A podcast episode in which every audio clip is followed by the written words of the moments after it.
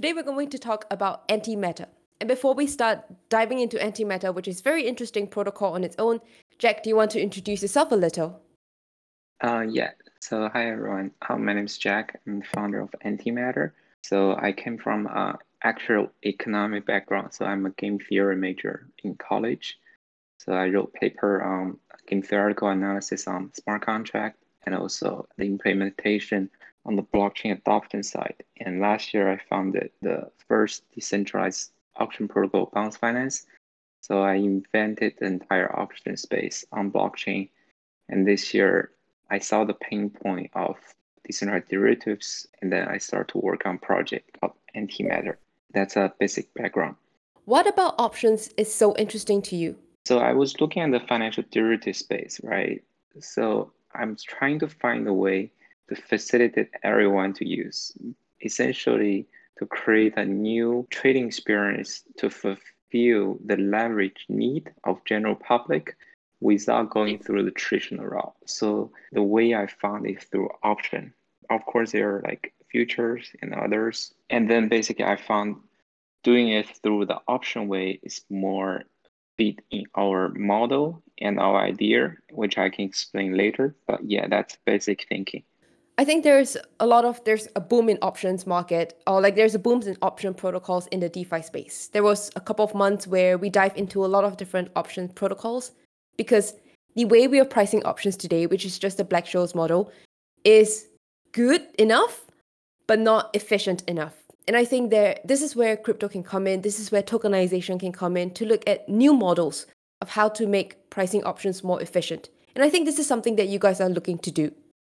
Yeah, so basically, um, if you look at the DeFi history, right, let's start from Uniswap. So what Uniswap did is only they created one equation, like as simple that everyone can understand, and basically they just go for the up abnormal route, right? Basically, if you're trading on Uniswap, you can reach your goal, which is you can buy the spot price and provide market making. And it's completely different from the traditional like central exchange experience.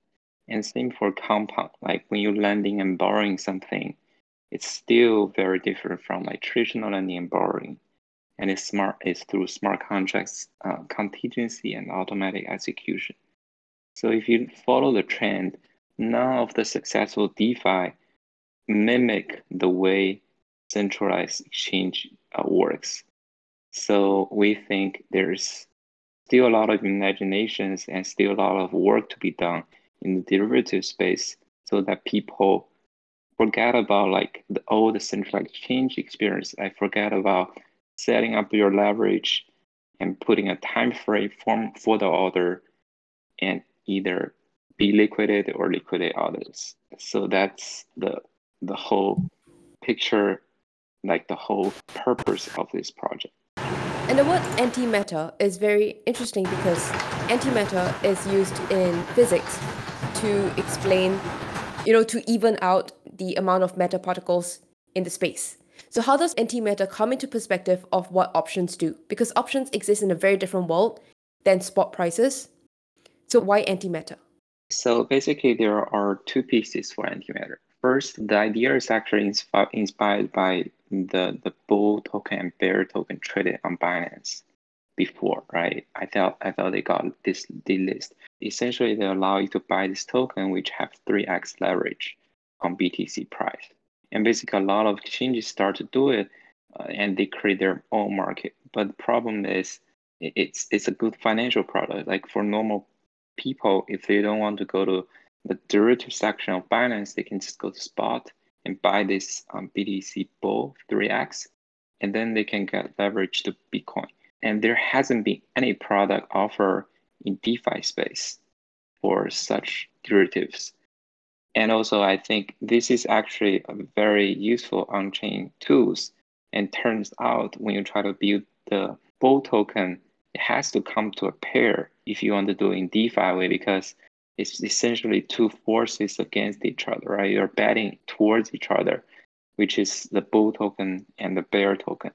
So that's why antimatter, the name come from because whenever you create a bull token, there's always a negative token coming out, and the negative token is basically um, against the bull token. That's also the feature where in our system, when you create an option, you just create a pair of the option, which is uh, if you are bullish or bearish on uh, any asset. So for everyone who's listening, what Jack was talking about is leverage token that was created by FTX first, and then Binance also created leverage tokens like bull and bear functions where you can 3x your bet whether it's a bull market or a bear market. And that worked out relatively well because they gave people leverage. But at the end of the day, it was still on a centralized exchange. And until kind of like now, you don't really have that much of derivatives in the DeFi space. So the leverage that you get is still very basic. And then, you know, DeFi was still peaking, it was still starting up. So we didn't have that kind of tools available. So this is where antimatter comes in, where antimatter can solve that. Yeah, there is another point. Basically, I'm not a believer of basically if you mimic the central exchange way and do it on blockchain, you can be successful. So the reason is very simple. People who are trading derivatives, they're on leverage, right? They care less about your technology.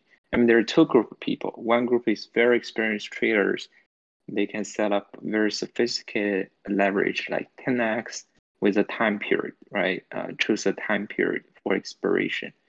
And those of people, I don't think they will use DeFi as a complementary to the central exchange trading because blockchain is still very uh, limit in terms of storage and computation and derivatives does need a lot of that and also if you're building a defi which is very similar user experience to, for example, Binance. I'm not thinking people, at least a large amount of people will come to you because trading leverage, everyone is nervous. This is the first thing. And whenever there's like abnormal price movement on central exchange, they, they have some mechanisms, right? And you can go to customer service to dispute but for DeFi, if you're getting liquidated, you're getting liquidated and you have no one to go to. So essentially, psychologically, people tend to basically stick with central exchange in terms of derivatives. And that's why you see a lot of protocol, their interface is exactly same as contract changes, and they just didn't get any traction, no matter how well their design is. So basically, you're saying that for these derivatives traders, you either go to centralized exchange because that's safer instead of having every en- entire mechanism that's done on chain, or you basically just trade your regular assets and not have that much exposure to the blockchain space. In that case, then, why build Antimatter where it is a DeFi protocol? How do you compete against the centralized exchange and the risks in blockchain in that sense? Okay, so basically, first, our approach is um, completely different from central exchange derivatives because what we create is isn't offered by central exchange.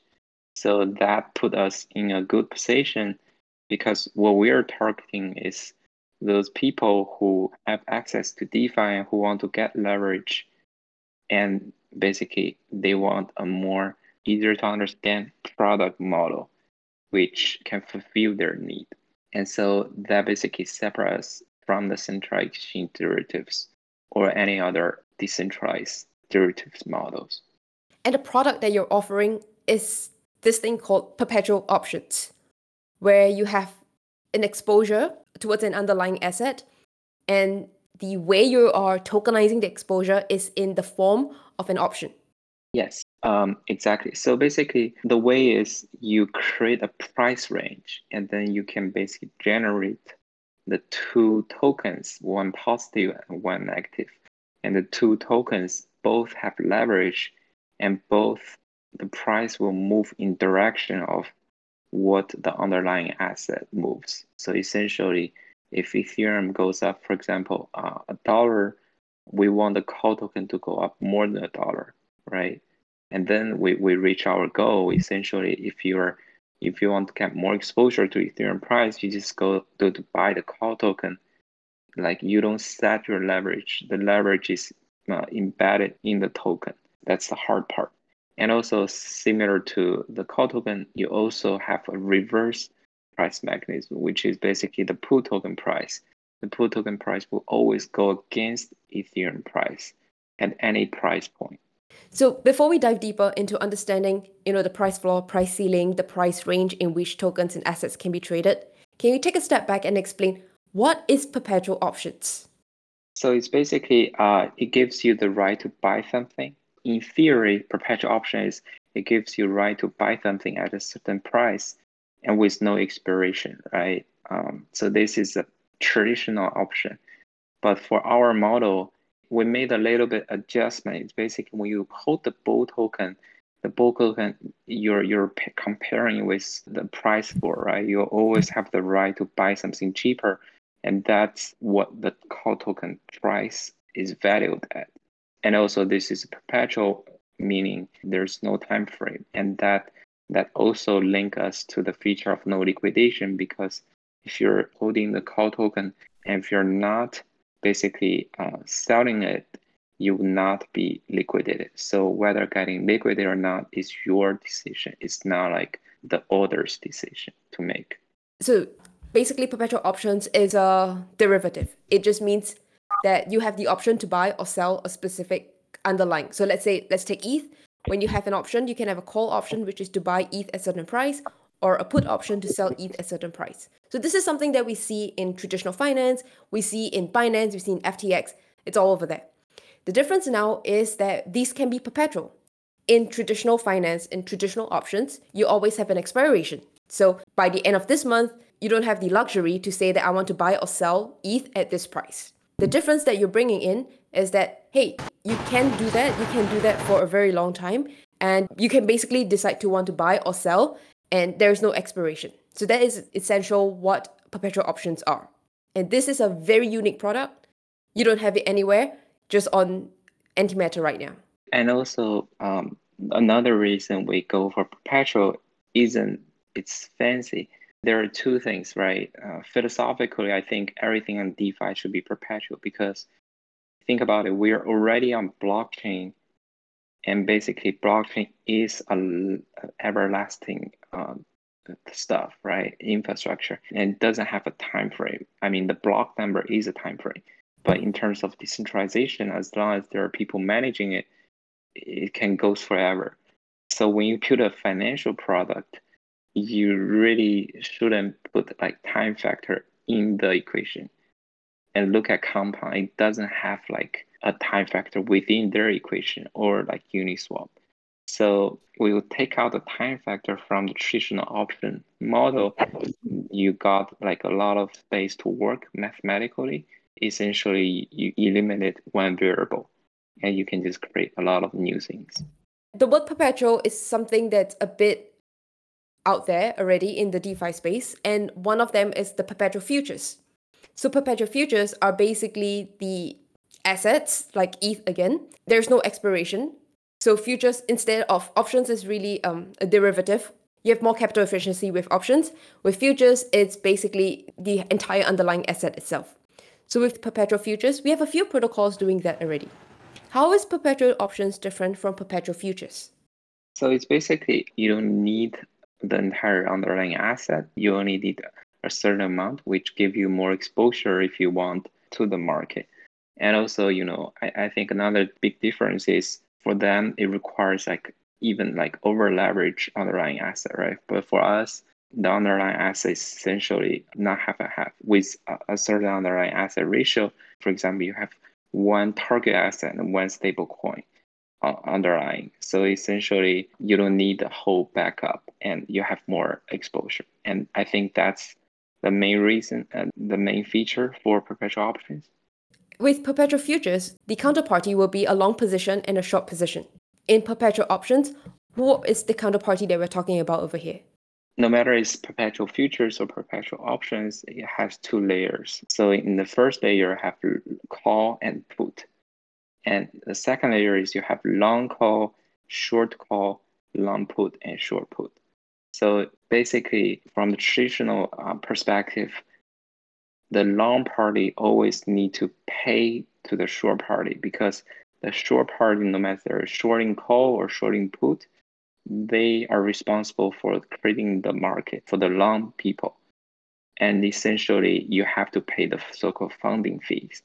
And this isn't the difference between future or option. This is both features. But for us, we think if I'm doing a protocol, actually at the beginning of Antimatter, we were doing it. And basically you, you create a long call and short call token. So you have two token within the call. But you know, we figure that there isn't any incentive apart from liquidity mining to incentivize the short call people. Why would I basically create a short call when Ethereum price is very strong? So we change our model. We make the two layers of logic into one. So now you we only have one call token and one short, and we make the responsibility to be fair for both sides. Essentially, both sides you're looking for leverage with different direction. So we eliminated the long and short basically logic uh, within our model. So now you only have call and put token against each other. Uh, you can think it as a strat straddle model. I think this part is a little bit complicated. Can you summarize again who will be the counterparty in this case? Because the whole point of antimatter is that when you have one thing open, you have a, the NT of that matter to even it out. Because at the end of the day, this is a zero sum game. So if you don't have the other side, who's taking the risk? Who's your counterparty risk? So basically, in our new model, it doesn't require if you have a call, there has to be a put. Essentially, everyone can be like holding a call, and it can be like no one holding the put token. So what's difference is the underlying. Essentially, if more and more people holding the call token, the call token price will goes up, right? When the call token price goes up, there will be arbitrage opportunities. Essentially, people can redeem their call and sell the Ethereum underlying and get immediate profit. There isn't like long or short in the model. And basically, there are two counterparty. The first counterparty is when you generate more put, there will be more USDT in the underlying. And when you generate the call, there will be more Ethereum. But you two parties share the same pool. This is the first one. And the second one is arbitrageurs. They will help to um, remove the counterparty forces through immediate profit making through arbitrage opportunities. As you can see, this is way easier because we no longer talk about long or short. Like the recent article published by uh, Paradigm, the problem with their model was a model in antimatter at the very beginning which is you can create this very fancy model, but when you come into place, no one is providing liquidity for the short position, right? Who will do the short call and who will do the short put if there is no funding fee? Another question that Will has is that with perpetuals on with no without any liquidation, what is the counterparty of the underwater position? Okay, so it's a very interesting question. Let's say we're currently having the Ethereum option from 3000 and it's almost 3000, right? And if it goes below 3000, the call price will, the call token should go to zero because we will try to redeem from the protocol. You cannot redeem anything out. The interesting part is because this call token, although because it's tradable, so basically someone some opportunities can basically buy those call token at zero price because they think whenever in the future there is a day when Ethereum comes back up to 3000, they can still profit from it. So from theoretical value, when it goes underwater, your call token will equal to zero.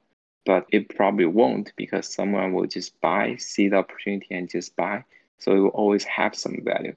And also the second is if you do not redeem your token, which you cannot redeem anything out at that point, you can always basically uh, go back and redeem something in the future when it's back in the range.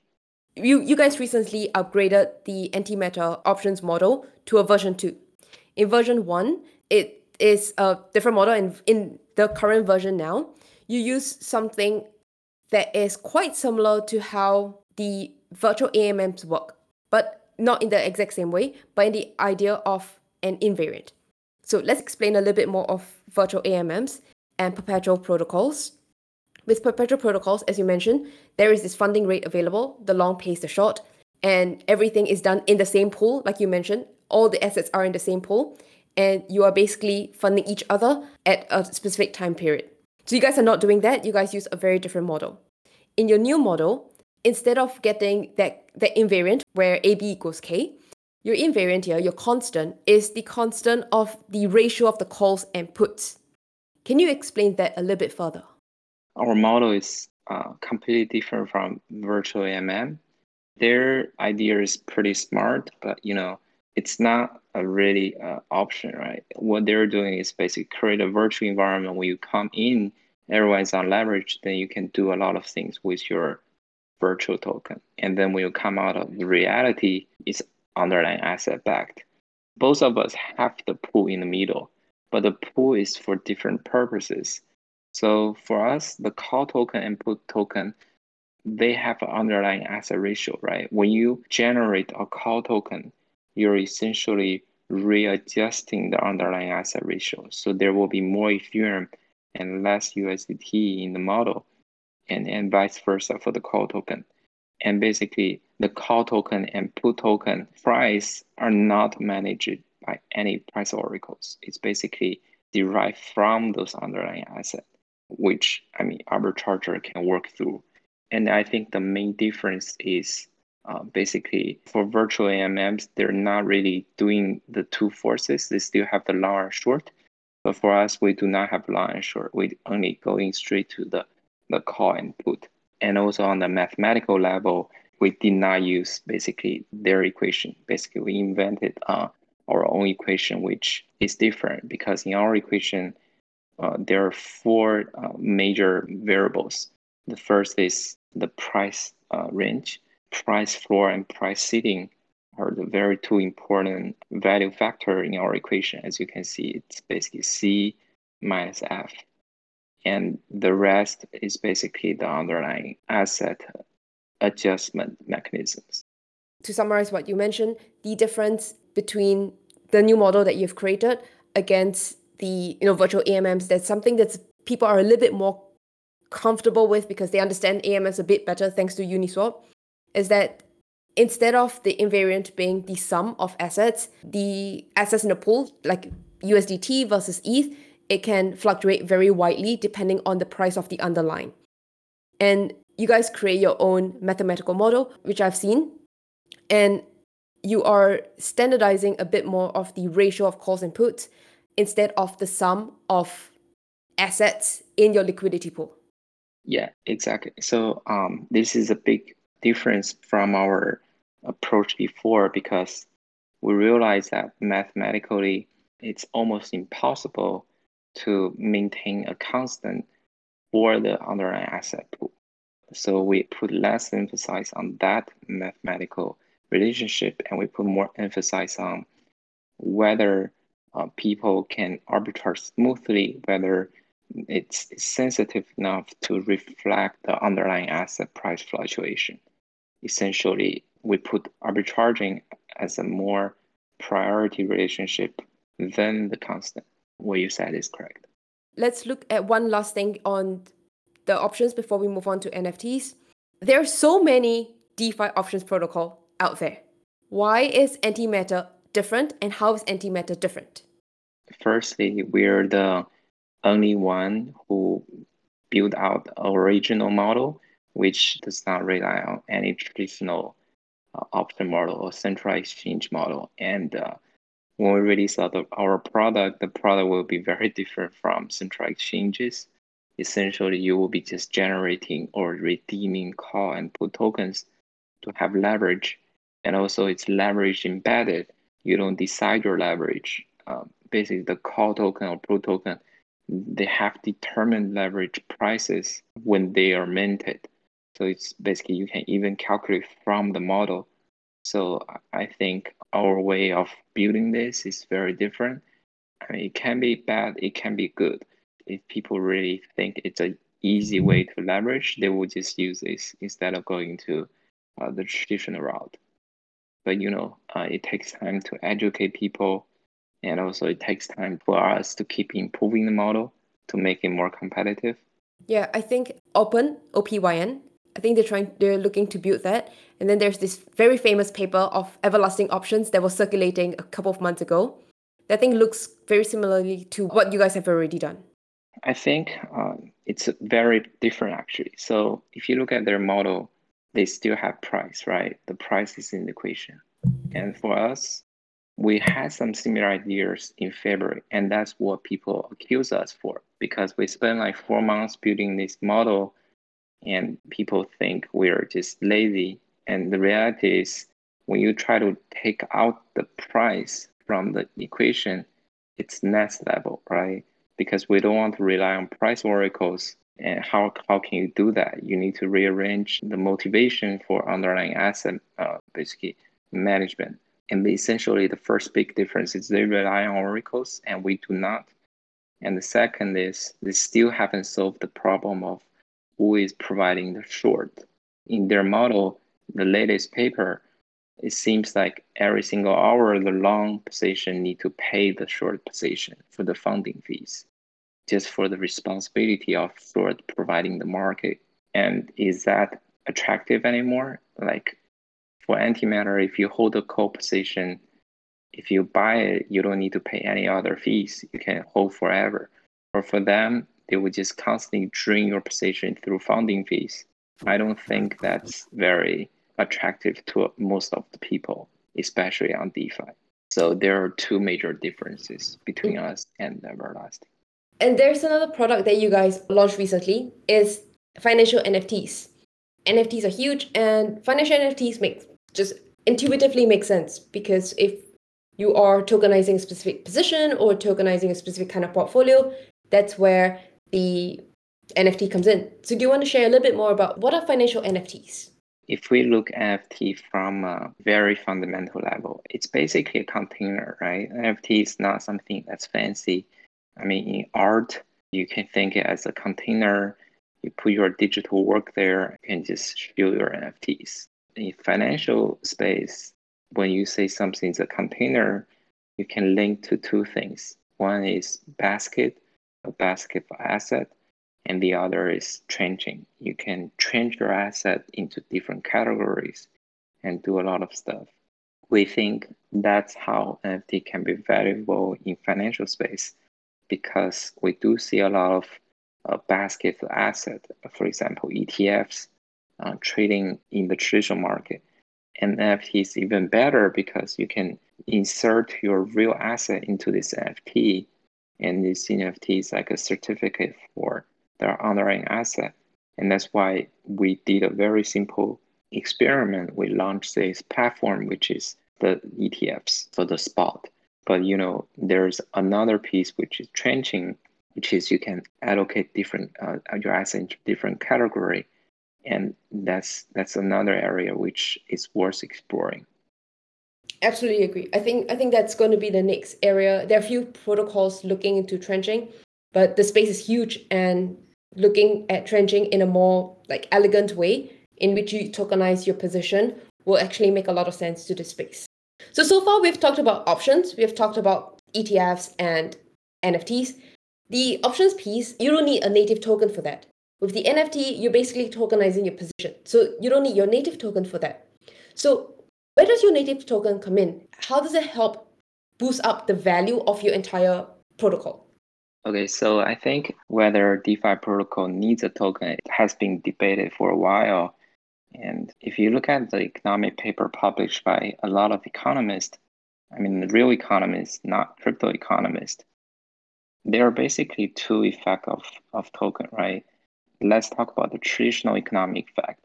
And it can basically serve two things, and it's really only two things. Um, first is it can be a, payment uh, of transaction within your system, and the second is is reduce the, the endogenous professional is endogenous uh, user product uh, user fluctuation in your model, and in plain word, it basically improves your user loyalty.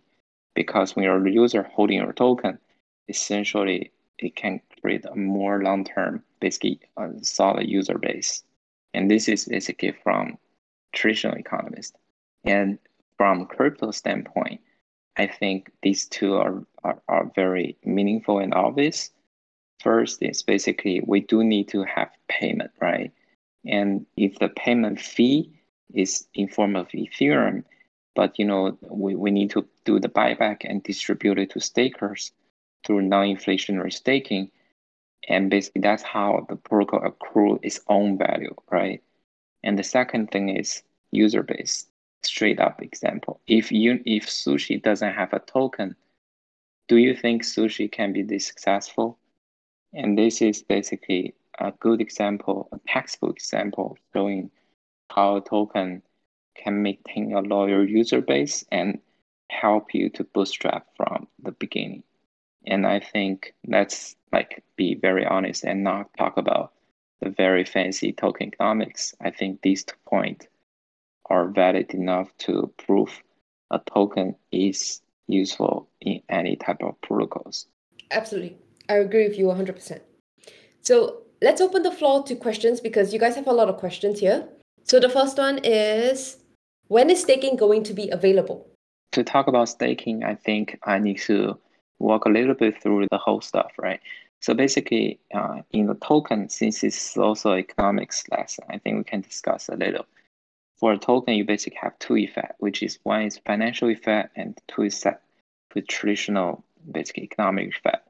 And traditional economic effect is related to the productivity of your platform, the user base, etc.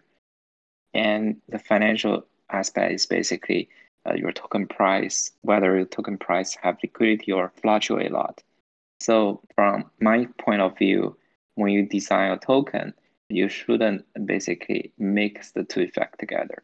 Essentially, from our point of view, we're building the protocol. The only thing we can do is link token economics to the traditional effect, which is how to accrue value when there's productivity or when there's when, when there's basically GDP coming out of the protocol.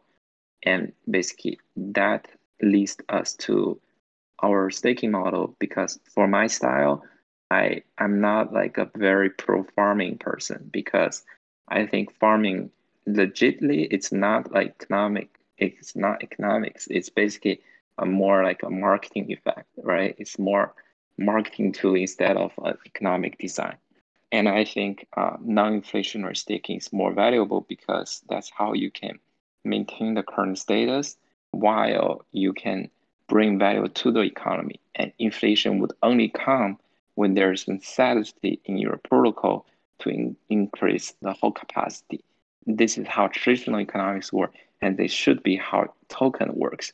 But right now in DeFi space, people always mix the financial to the traditional economic fact. When they see the high APY, and they just AP in, and they basically value the quality of the protocol through APY, you're essentially like comparing the financial aspect to the real economic aspect, which is not very long term. And you saw a lot of those farming uh, basically failed. And also that answers your question. Essentially, we are building this staking model. It has two pieces. One is staking for service, uh, which is basically in the future you have to stake some token to clear your option market, and this is non-inflationary. And also for normal users, uh, you can stake to accrue the the network fees, and this is also non-inflationary. And the inflation will come in when the product is working and when the governance style is fully in place. That's a basic uh, answer to this question. Is there any plans to integrate with the ADA chain? Uh, I think they just have their smart contract rolling out. We need to do a little bit of research, but uh, our first approach is first we need to launch this Ethereum uh, mainnet. I think in a few weeks because uh, PeckShield uh, is currently reviewing it, reviewing our contract, and they said it takes like two weeks, but you know the time should be about right. And then uh, if it's rolling out, we can easily deploy to BSC and also OEVM chains. For Solana, Polkadot, ADA, which is abnormal, they have some basically their own smart contract way, uh, and they're using different languages. I think it will take some more time, but you know, if we see the traction on ADA, we'll definitely consider it. Going back to the the call prices, What happens if call token price goes to zero and the underlying asset keeps dumping? Uh, the underlying asset wouldn't keep dumping because whenever there is a call position or put position generate or redeem, you're essentially have an inflow or outflow of the under, underlying asset. So you really uh, cannot drain the whole pool if there is still liquidity in the call or put. So basically, in this part where if let's say it's a Doge versus USDT, and Doge because the SEC decides to, to cancel all Doge, and Dogecoin just plummets. So in that sense, as long as the common pool has Dogecoins in there, doesn't matter what the price is, and USDT, there will still be enough liquidity, not in USD term price, but in terms of the quantity of Dogecoin to allow the trade to continuously happen. I think I misunderstood the question. The question is whether the market price of the under, underlying pump, pump. Okay. Uh, so basically, whenever there's even a small fluctuation, there will be arbitrage opportunities, right? Let's say uh, the Dogecoin uh, pump. What happens is those people who are holding the put tokens they can start to redeem and basically the system will go back to balance to follow the price of the Dogecoin plot. So the put token will, price will increase because there will be less put token and the call token price will plummet with Dogecoin. So uh, there will be obvious arbitrage opportunity because of that. What is your competition or what competition do you expect? For us right now, uh, we haven't seen anyone doing our approach. Uh, so the specific uh, model, we haven't seen the competition yet because we invented the model. But uh, in the derivative space, we do see some competition, like Opyn, um, Perpetual Protocol. These are the obvious competitions, but you know, product offered by us is very different f- from them, and we have to basically analyze it when we launch it since uh, it's not a very similar stuff to analyze like other DeFi protocols. Morty has a very good question. I definitely forgot to ask that. Thanks for the question, Morty. What is the project's main pricing model? And what's it relevant to your liquidity and economic growth? Basically, because we does not rely on oracles, everything will through the pricing will be maintained by arbitrageurs. So whenever Ethereum, let's say Ethereum price goes up, what can happen easily is if the call token price is still at the current state, people who are holding call token, they saw they can see the opportunity because when they start to redeem out of Ethereum and sell to the market, they can make immediate profit.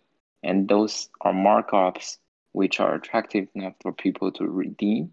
So they will push it, the call price up, follow the Ethereum, and vice versa.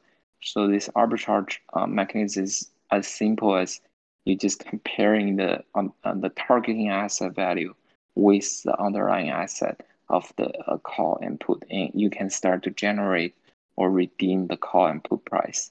So yeah, that's our pricing model, and it's non-oracle. How do you settle the, the price differences? How often do you settle them as well?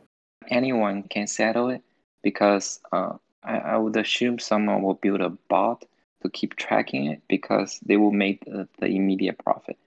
So it's up to the public who can settle.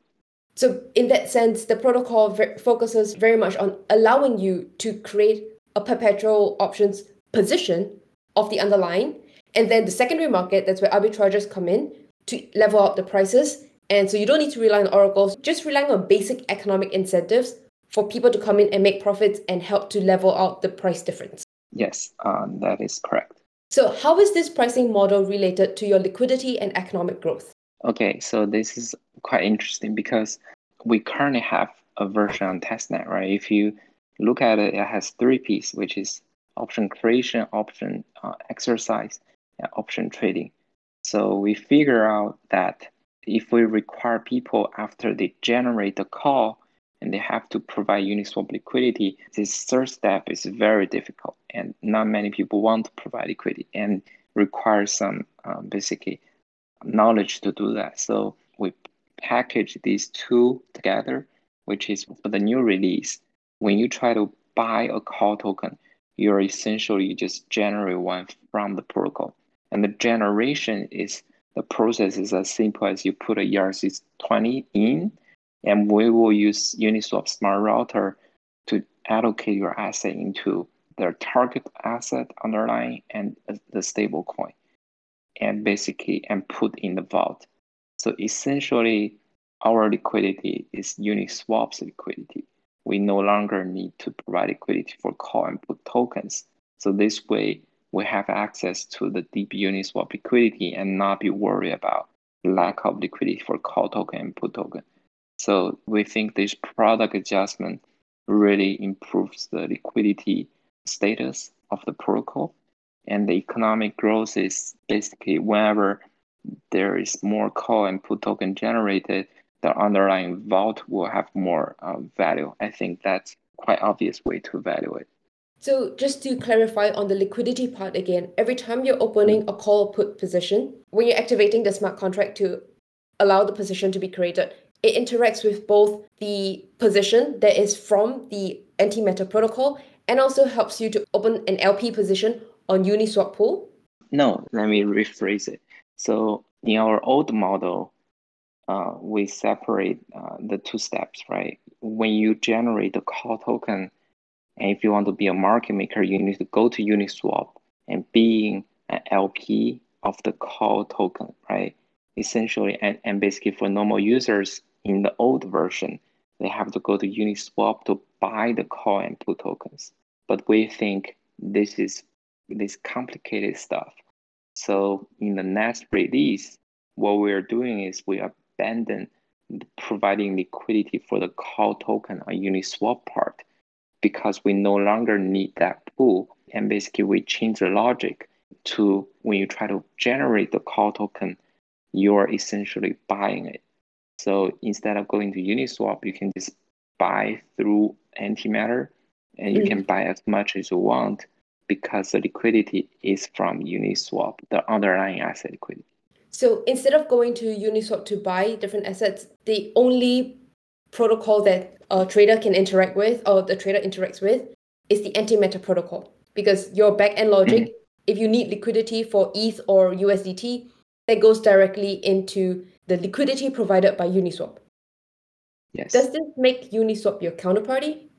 Um, no, we are accessing their liquidity because for us, what we care is uh, when we generate or redeem or generate the call token or put token, we need the underlying asset, right, to put in the vault. And where do we access those assets?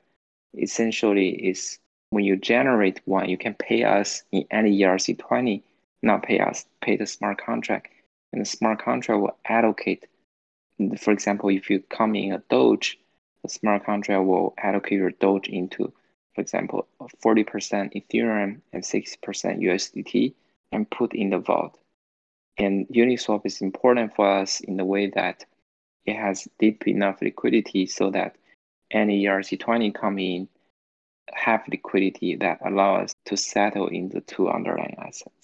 It's a big improvement from you know Opyn's version 2 model because Opyn's version 2 model uses something similar that you mentioned in your version 1, which has some limits, which is what you mentioned, on opening a position and then maintaining an LP. And then there is also liquidity problems as much as Uniswap has very deep liquidity to allow trade to happen. You're not really fully tapping into Uniswap's deep liquidity. But with your Model 2, with your version 2, you're able to tap into that to allow for your transactions to take place on the front end because the users don't care on the back end where it comes from, where liquidity is. All you need to do is, I know there's liquidity, I know I can trade here, I know that I can have a perpetual position of this underlying asset. That's good enough for me. Everything else at the back end, they don't have to care about, they don't have to think about because that's not what they want to do. Right. And also, you know, because of Uniswap smart routing from user experience perspective, what they're seeing is, okay, I can just use any ERC20 to buy the call token. They don't need to be worried about all the asset reallocation stuff. Uh, it's all happening underneath. And when we build a basically solid underlying asset pool, it can be easily tapped into like Yearn Vault to generate more interest. I think that's quite easy to do and not worth mentioning. Yeah. One last question. Based on everything that you've learned about building an options protocol and building these different you know, mathematical models of pricing options, what would be one recommendation you would give to anyone who's interested to build, explore, or improve options protocols that we have today? So I think the advice I gave to it's not only option like to all DeFi protocol is we should just stop copy others. You know, like there are enough things to work on that people haven't worked on yet. And basically there are a lot of new model that needs to be built for DeFi. And I think we should just like and people should just start to innovating new models instead of just like copy anything and just make a little adjustment and launch a new projects. Absolutely agree with you. Yeah. I think the space is big enough for new ideas to develop and there's enough opportunities and demand for new ideas, new financial products, new financial models, new protocols. So there's no need to copy, just use your brain a little bit and brainstorm on how to improve the existing inefficient market that we have. Thank you very much, Jack let me summarize that what we've talked about today. So we talked about antimatter, which is another options protocol, but this is very different because this is perpetual options. Just like we have perpetual futures, perpetual option is better in the sense that it's more capital efficient. And of course, there are a lot of other risks tied to that and everything, but this is a brand new derivative that you don't see in the DeFi space. And this is also a brand new derivative that you don't see in the CeFi or traditional finance space because everlasting options, perpetual options, or options that do not expire, they are very, very new in the space. That's something that we have not seen ever yet. And this can be done thanks to blockchain. So there are a lot of improvements that you guys have done, a lot of innovations, a lot of new models, a lot of new creation and innovation from the antimatter guys. So definitely do check them out. There's a lot of information on Medium. Check out their Discord, check out their Twitter. Keep following their model because very interesting protocol. So thank you very much, Jack, for your time and thank you for sharing all of these questions. Yeah, thank you very much, Lisa. Yeah, uh, I think uh, if you have more questions, yeah, you can just reach out to me and happy to answer any question or any suggestions. Mm-hmm. Thank you very much and thank you everyone and speak to you guys soon. Bye. Thank you so much for staying throughout this entire video. If you're interested to learn more and you want to join the community, do check out our Discord, check out our academy, and you get to watch these videos for free as well without any ads. And also grab the book that I've talked about earlier on. The book summarizes a lot of what we're trying to build, what we're trying to design, and the different aspects that can be changed during the entire design process. We also just launched Econteric. Econteric is really economics plus esoteric because this space is so complicated and so difficult. What we want to do is to make it easier for anyone to come and learn and be part of this system. So in Econteric, we are breaking down the different analytics and different data to give you more insights to understand the robustness from a very fundamental level of the health of this ecosystem. So check out econteric.com and I'll see you there. Bye!